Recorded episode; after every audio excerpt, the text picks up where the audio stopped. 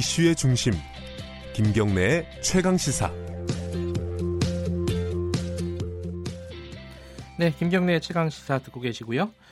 오늘 아까 임시정부 수립 100주년 기획으로 어, 임시정부 임정둥이라고 불리는 대한민국 임시정부 기념사업회장 김자동 선생님 연결을 했었는데요. 아, 좀 이 독립운동과 관련해 가지고 굉장히 특이하고 힘든 일을 하고 계신 분이 있습니다.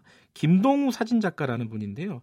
전 세계에 흩어져 있는 독립운동가들의 후손들을 사진으로 찍어서 지금 기록을 남기시는 분입니다. 그분 연결해 가지고요.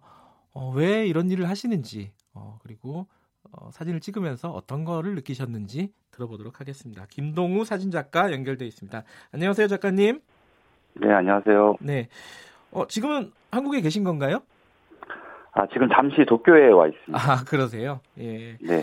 지금 독립운동가들의 이 사진을 후손들의 사진을 찍는다. 이건 처음에 네. 어떻게 기획을 하게 되신 겁니까?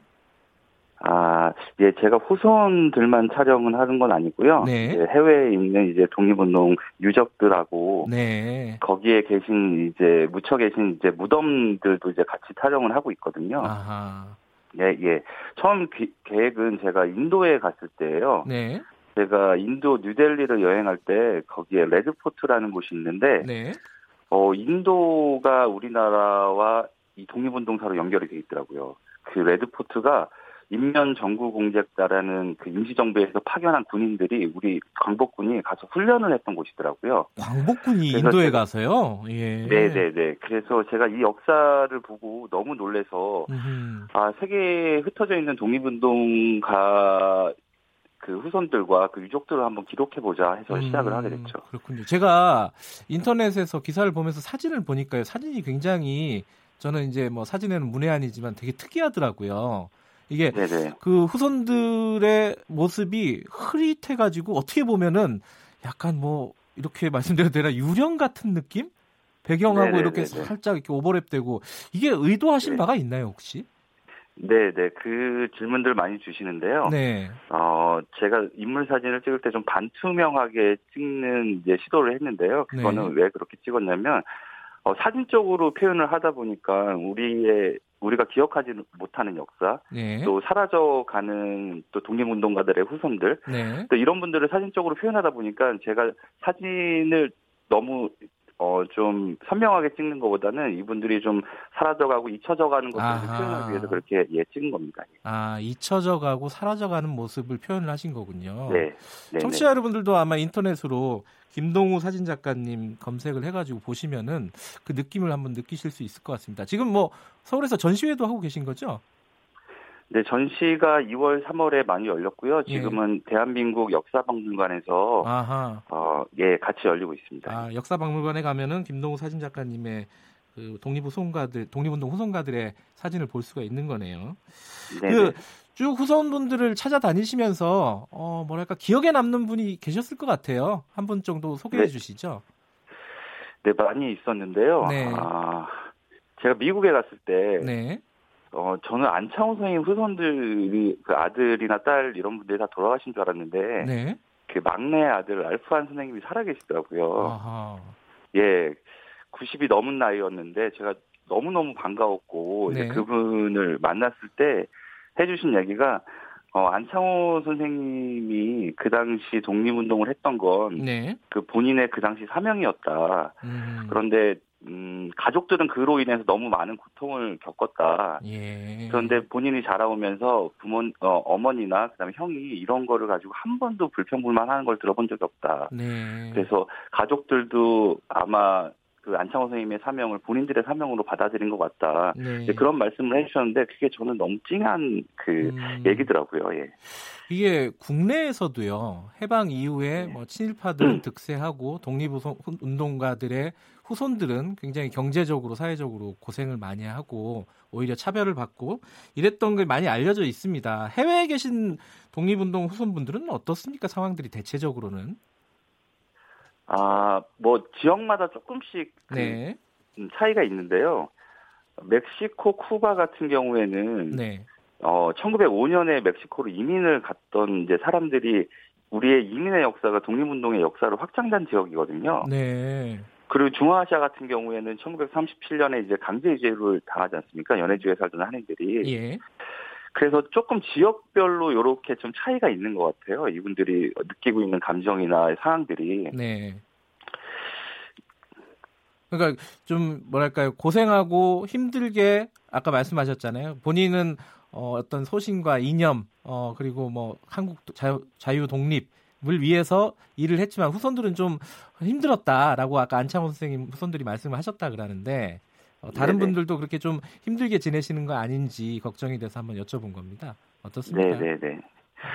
어 감정적으로는 이분들이 네. 어 아버지, 할아버지가 독립운동을 한 나라가 너무너무 예. 지금 잘 돼 있지 않습니까? 예. 과거에 비해서. 그래서 너무너무 뿌듯해 하시는 아. 공통점이 하나 있었고요. 예, 예. 예.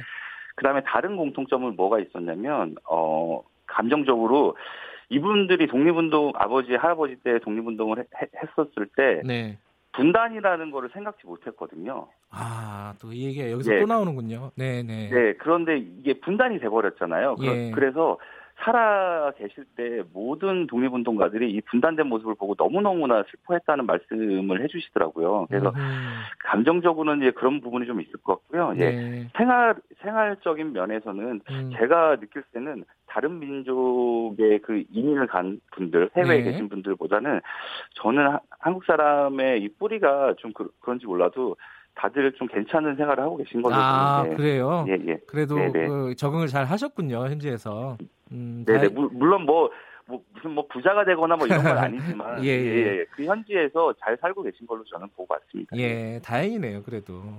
그 현지에 가면은, 근데 저는, 저는 사진 몇 장 보니까, 작가님 사진을 보니까, 이게, 어, 현지에서 이제 현지인들과 결혼을 해가지고, 어, 이렇게 어, 섞여 있는 어, 인종적으로, 네네. 민족적으로 좀 네네. 섞여 있는 그런 사진도 보이더라고요. 그런 경우가 많겠죠. 네네. 아무래도 시간이 많이 흘러가지고. 어, 멕시코 같은 경우에는 1905년에 이제 이민을 갔으니까요, 한인들이. 네, 네. 그 지금 어 7세대까지 내려왔거든요. 아, 7세대요? 네. 네, 네, 네. 그러다 보니까 뭐 지금 뭐 갓난아이나 뭐, 뭐 학교 다닌 친구들한테 한인의 모습을 찾기는 좀 어렵고요. 그렇군요. 네. 네, 한 3세, 3세대나 4세대 정도까지는 좀 남아 있는 것 같아요. 그래서 음. 그렇게 변하고 있는 모습들을 좀 찍고 싶어서 그 음. 가족 사진을 제가 찍어본 거죠. 예. 그분들이 근데 한국어라든가 이런 게 굉장히 힘들었을 것 같아요. 네, 한국어 거의 못 하시고요. 예. 어, 태어난 곳이 거기니까. 예. 그래도 작가님이 어, 방, 예, 예, 예. 말씀하세요. 네. 네. 간혹 하셔도 뭐 밥 먹어라 뭐 한인 뭐 이런 아버지 때 할아버지 때 썼던 말들 단어 정도만 기억하고 계시더라고요. 예. 예, 그렇군요. 그래도 이게 사진 찍으러 가시면은 그 후손분들이 잘 못하던 익숙하지 않은 한국 음식 막 차려주고 했다는 기사도 읽었어요. 네, 네, 네. 예.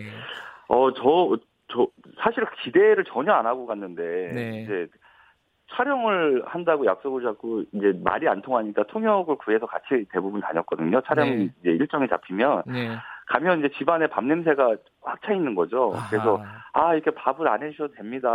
이렇게 말씀을 드리면 아니 한국에서는 손님이 오면 밥을 해주지 않냐. 밥한 끼 따뜻하게 먹고 가라 해서 너무 너무 따뜻하게 저를 맞아주셨죠. 그런 정서들은 또 내려 이어져 내려오고 있군요. 네 그렇더라고요. 예. 이 작업은 앞으로 계속 하실 생각이신가요? 네, 지, 제가 지금 9개국 정도를 촬영을 했는데요. 네네. 어, 아직 촬영하지 못한 곳들이 많이 남아 있습니다. 네. 우리가 생각지 못한 곳들에 많이 독립운동사 흔적들이 있거든요. 예. 이제 그런 곳들을 이제 이어서 좀 해봐야겠죠. 예. 음, 그럼 앞으로 어, 작가님 사진을 계속해서 볼 수 있는 기회가 있겠네요. 네, 노력하겠습니다. 예. 오늘 말씀 감사합니다. 네, 고맙습니다. 전 세계 독립운동가들 후손들의 흔적을 찾고 기록하는 작업을 하고 계신 어, 김동우 사진작가와 말씀 나눠봤습니다. 그 아까 김자동 대한민국 임시정부 기념사업회장님과 인터뷰가 있었는데 이 사진 김동우 작가님하고 좀 공통된 말이 있네요. 해방될 때는 이렇게 쪼개 나라가 쪼개져 있을 줄은 몰랐다. 그 부분이 제일 안타깝다. 이게 좀 기억에 남습니다 오늘. 자, 4월 11일 목요일 KBS 일라디오 김경래 최강 시사는 오늘 여기까지 하겠습니다. 아, 저는 뉴스타파 기자 김경래였고요. 내일 아침 7시 25분 다시 돌아오도록 하겠습니다. 고맙습니다.